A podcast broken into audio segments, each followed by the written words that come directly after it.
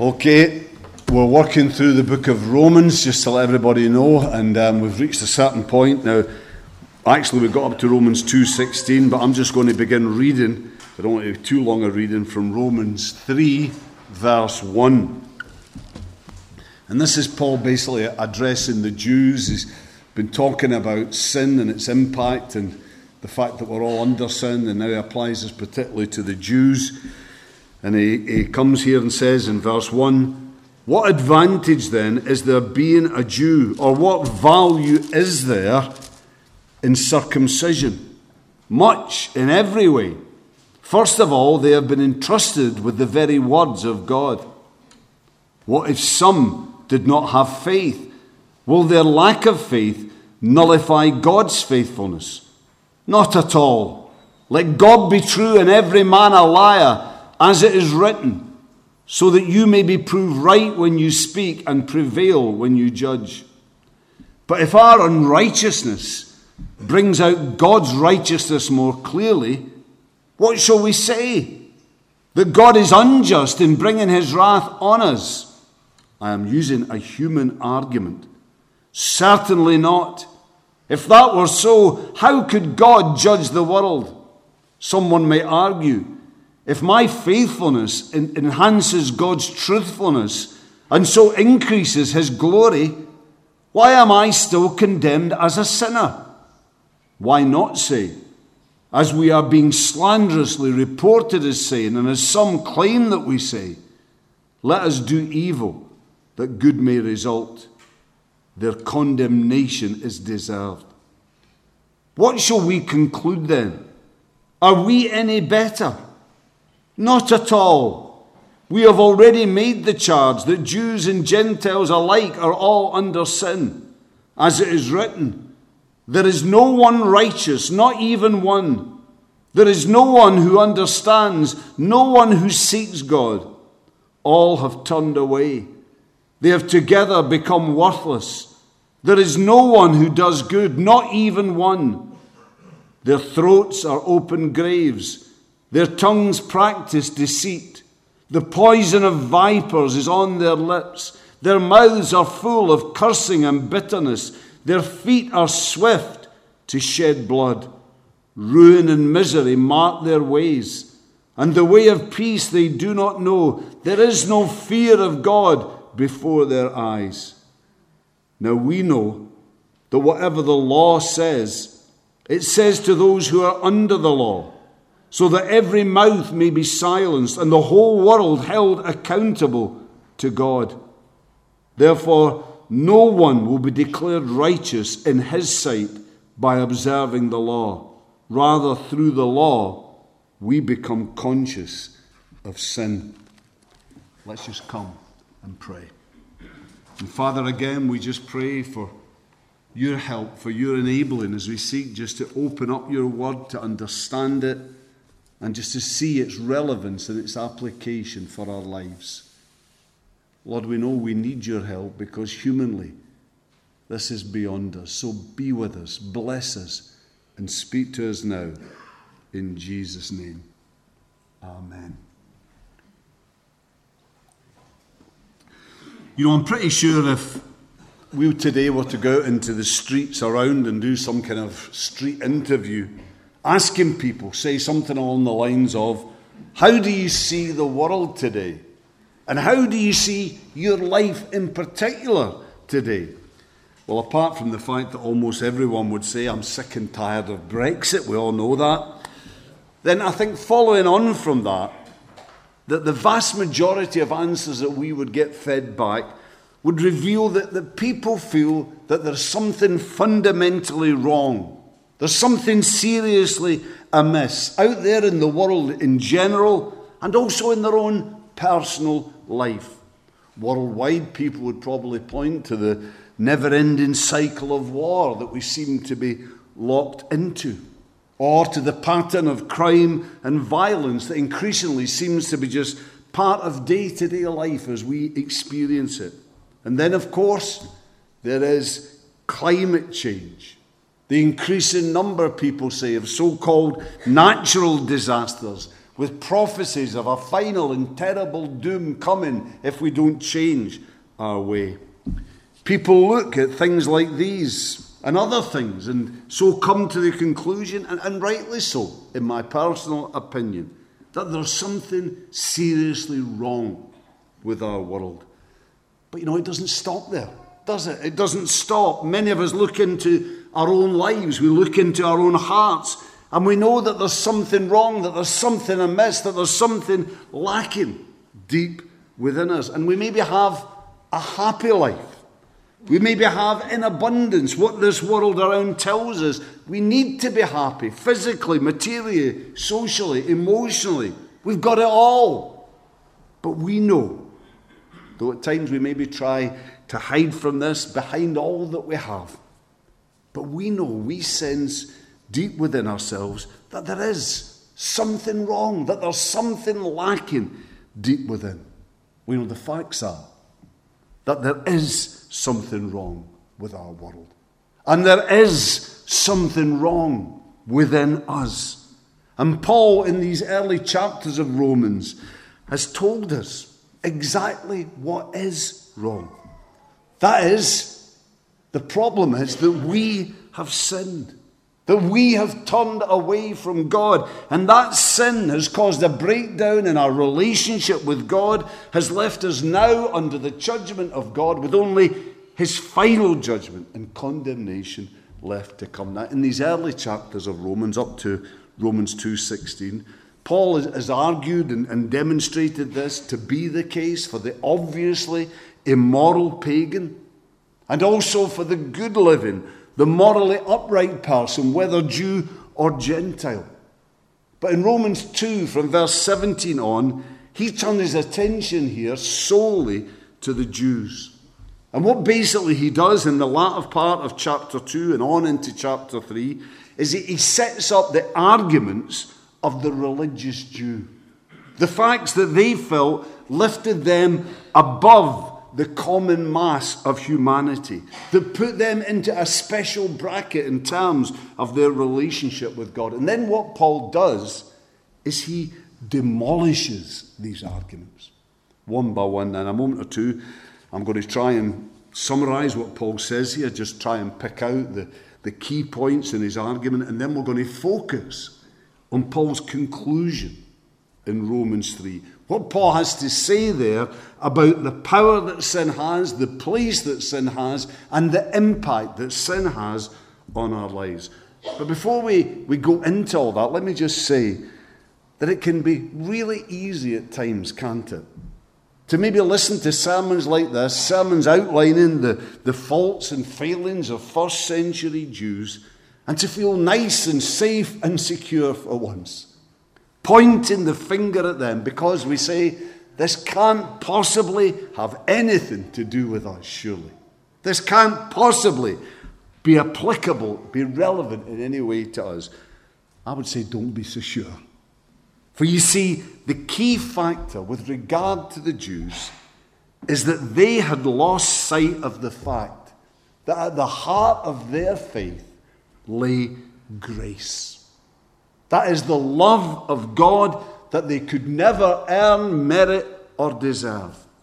They've lost sight of that and of the fact that, that all the different laws and all the various distinctives that God gave to them, they were given to them once by faith they put their trust in the grace of God.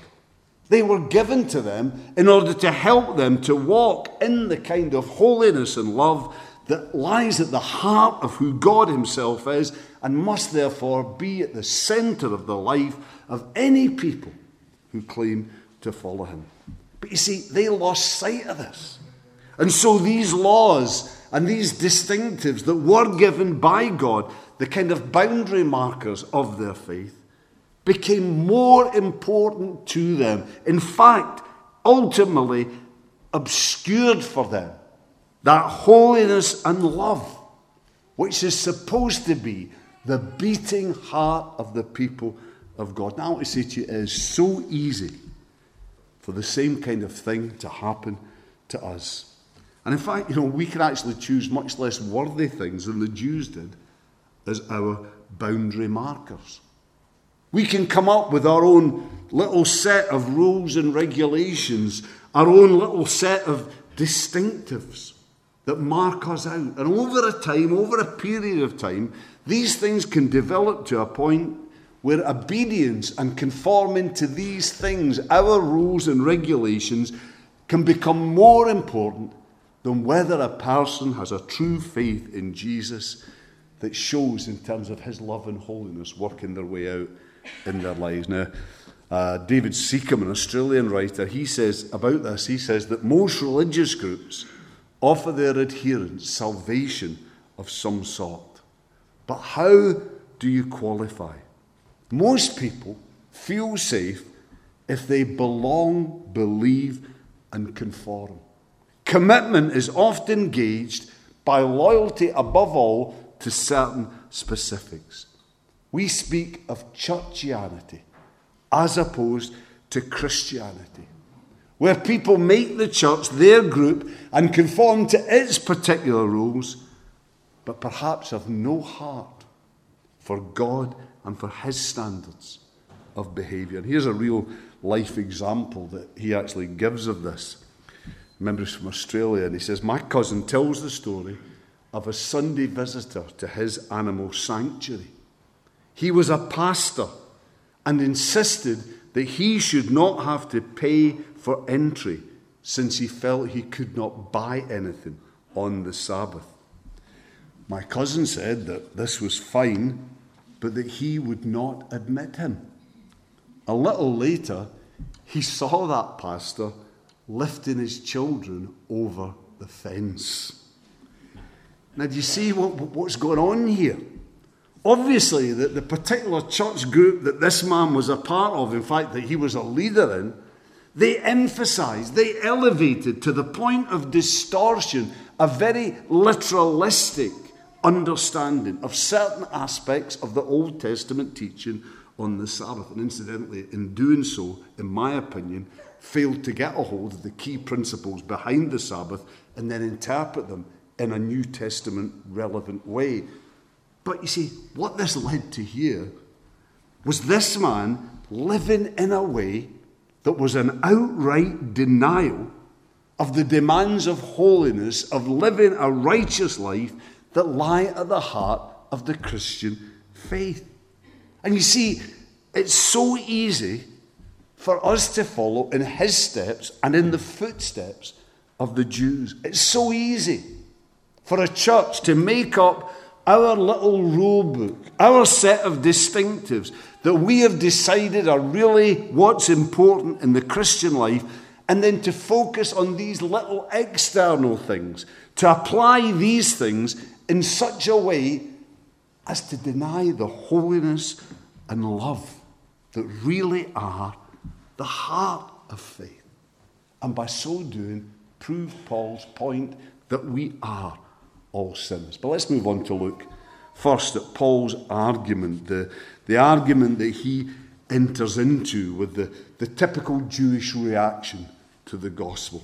And this argument begins with the, the Jews saying, if we Jews, like the rest of humanity, as you say, are sinners separated from God by our sin, then what advantage is there in being a Jew? What value is there in circumcision? Why did God call us? Why did he mark us out? Why did he give us his laws to make us distinctive? Paul's answer is that there is much value in being a Jew. But it's not in that it gives you some special status. It's not that it gives you some position of security that leads to immunity from the judgment of God.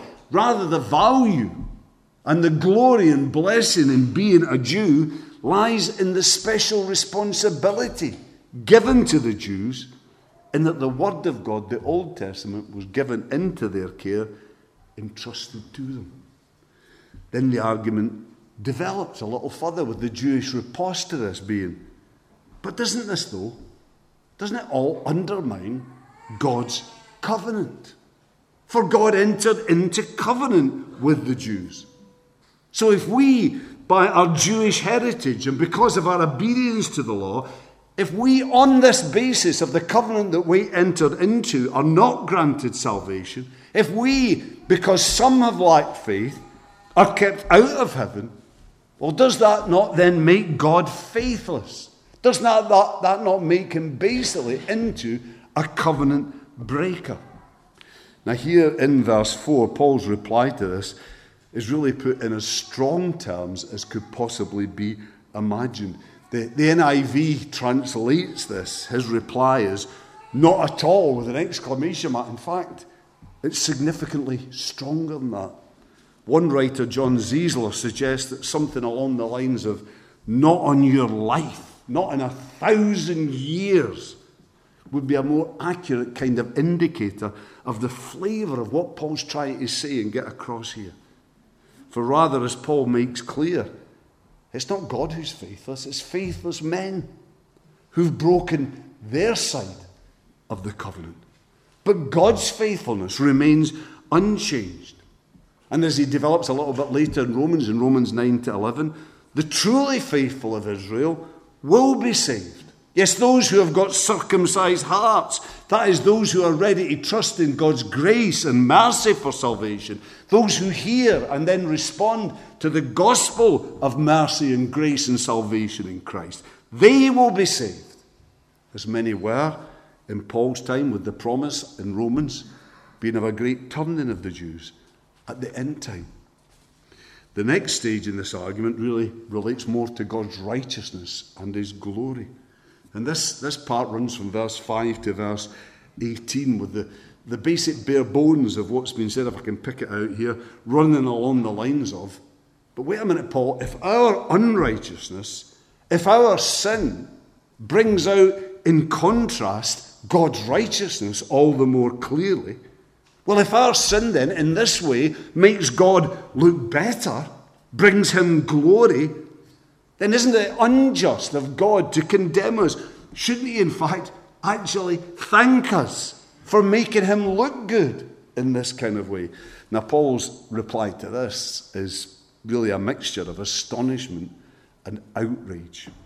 Outrage that these people could deduce this from his teaching. And astonishment. How can people possibly ever say this? Don't they see that this kind of convoluted argument, the idea of God using sin and unrighteousness to make his glory and righteousness shine all the more brightly in contrast, don't they see that the very idea of this, the idea of God using sin in this way, that this is totally opposed to the character of God, totally opposed to the essence of who he is? That is, that he is totally good and holy and righteous. So as Paul says in verse six, if that were so, if what you say were so, how could God judge the world? In fact, as Paul outlines this argument of the Jews, this attempt of theirs to, to wriggle out of the fact that, like the rest of mankind, they're quite simply sinners in need of a saviour, well, Paul shows even a degree of embarrassment at sharing the position of his own people. And I think there are certainly hints of that in verse five, where he, he seems to be compelled to add to what he says, I am using a human argument. That's the main thrust of the argument then that Paul entered into with the Jews, in order to demonstrate to them that they are no different from the rest of mankind. That like us all, they are sinners. Sinners who cannot save themselves by the law, by their own efforts, in any way, that they too are sinners who need a saviour. Well, let's finish now by moving on to look at Paul's conclusion. And this really begins with another question from the Jews in verse nine. What shall we conclude then? Are we any better? To which Paul replies, not at all. Now, we have to say that at first glance, this maybe seems to contradict what Paul said earlier in verse one. What advantage is there in being a Jew? And he said, much in every way. But what we need to grasp here is that Paul, in these two different instances, is talking about two very different things. in terms of privilege and responsibility, then Jews are at an advantage because God gave them his word. God called them and made them his messengers to take his word to the world. But in terms of favoritism, then the Jews are no better than anyone else. No better. For like the obviously immoral pagan, like the good, morally upright citizens, they too, the representatives of the outwardly religious, they too, because of their sin, are under the judgment of God. When, indeed, when Paul talks here of sin, of the fact that Jews and Gentiles alike are all under sin, well, John Stott here, he comments that Paul almost seems to personify sin as a cruel tyrant who holds the human race imprisoned in guilt and under judgment. Sin is on top of us, weighs us down, and is a crushing burden. And to bring his message to a rousing conclusion, Paul then uses the Word of God. The Word of God, remember, that the Jews claimed to love. He uses the Word of God, the Old Testament, to hammer home his message. Now, these quotations here are, are from Ecclesiastes. There's five from the Psalms, and there's one from Isaiah. But from the, these different quotations, I believe there are three fundamental points here made about sin. First of all, that it affects the heart of us, in the sense that sin, since Adam's first sin, since that first act of rebelling against God, of turning from God's will and, and from his ways, that since then, sin has become a part of our human nature. Sin is rooted at the very heart of who we are. Adam's sin, that first act of rebellion against God, in some way, as it brought sin into our human experience, corrupted the entire human race. So as verse eleven says, there is no one who seeks God. Meaning that naturally, as human beings, fallen, sinful human beings, we have no real desire for a relationship with God.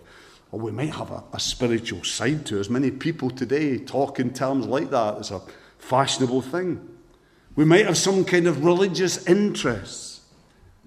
But a real relationship with God, a true relationship with him, in the terms the Bible outlines, that involves making him our number one, that involves putting him in charge of our lives. As sinners, we have no appetite for that, no desire for that, because the essence of sin, you see, is about us being our own number one. So, when we begin to get a desire to yield our lives to God, and when we sense that need for him, that need for his guidance, for his lordship, that desire to make him Lord of our lives, that we need God, then I want to say to you, that is not natural. That is supernatural. That is a sign that God, by his Spirit, is at work in our hearts, that he's drawing us to him. So sin is at the heart of us. It also affects each and every part of us. For in these verses, in these Bible quotations that Paul's gathered together, well, in these verses, just about every part, each and every part of our human being and our human personality is covered there. Mind, body, emotions, conscience, will, they're all there. And they've all been affected by sin. For example, our thinking. No one understands. Our actions, verse twelve, no one does good. Our words, verse fourteen, their mouths are full of cursing and bitterness. Our relationships, in verse sixteen, ruin and misery mark their ways. All, every part is affected by sin, tainted, twisted, and distorted by sin. Now, this particular stream of the, the Bible's teaching has, has led over time to a development of a doctrine, of a teaching, of the total depravity of man. Now, now you see, that, that title, when it's properly understood, is accurate, but it is sometimes misunderstood.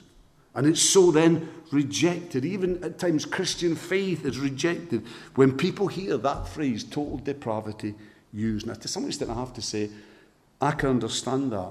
I understand why. I wish we could come up with a, a better form of words than this. Because, you see, when we talk of the total depravity of man, then what we are saying isn't that every human being is as bad, as depraved as they could possibly be.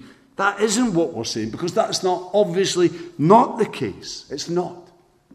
No, what we are saying is what we've just said. What that means is that every aspect of our humanity, every part of who we are, our total humanity, to one degree or another, has been tainted, has been affected by sin. So sin affects the heart of us. Sin affects each part of us. Finally, it affects all of us. And Paul makes sure that we get the point here. He makes sure that we understand that sin affects every human being. For twice in these verses, we're told that all have gone their own way. Four times we're told that no one is righteous. And another twice that not even one is an exception. Talk about repetition. Do you think he wants us to get the point? I think he does. And a little later, in Romans three twenty-three, he clarifies again just, just what the problem is. The problem is, for us as mankind and for our world, the problem is that all have sinned and fall short of the glory of God. That is the problem. Isn't where we stand in relation to other people. That's not the problem. For some people are very good, some are very bad, and most of us stand somewhere in between. But no, the problem lies in where we stand in relation to God. For He is perfect, holy, is glorious in His goodness, awesome, and He created us with the potential to share in His goodness. But we chose instead to sin. We made that choice. And it is that sin, it's that sin which leaves us short of God's glory and that leaves us as sinners, separate from God, under judgment, with only final judgment and condemnation to come. That's our situation. Whether we are unconcerned, disinterested pagans, whether we are morally upright citizens, or whether we are outwardly religious men and women, that is our situation, whatever we are, whoever we are. And there is absolutely nothing that we can do about it. But you see, the God who made us for Himself, the God who made us because He wants to know us, the God who made us because He loves us far, far more than either we or anyone else could love us. This God did something. He did something. Something absolutely amazing. And we're going to look at this in more detail next time we look at Romans, but we cannot leave it until then. Because this is what God did for us. Willingly. As an act of love, God in Jesus Christ came to this earth as a man. God became man in Christ. And as a man, He experienced life in every way as we do. He experienced all of life. Its suffering, its joys, its challenges, its temptations. He experienced it all as we do. Save for one thing.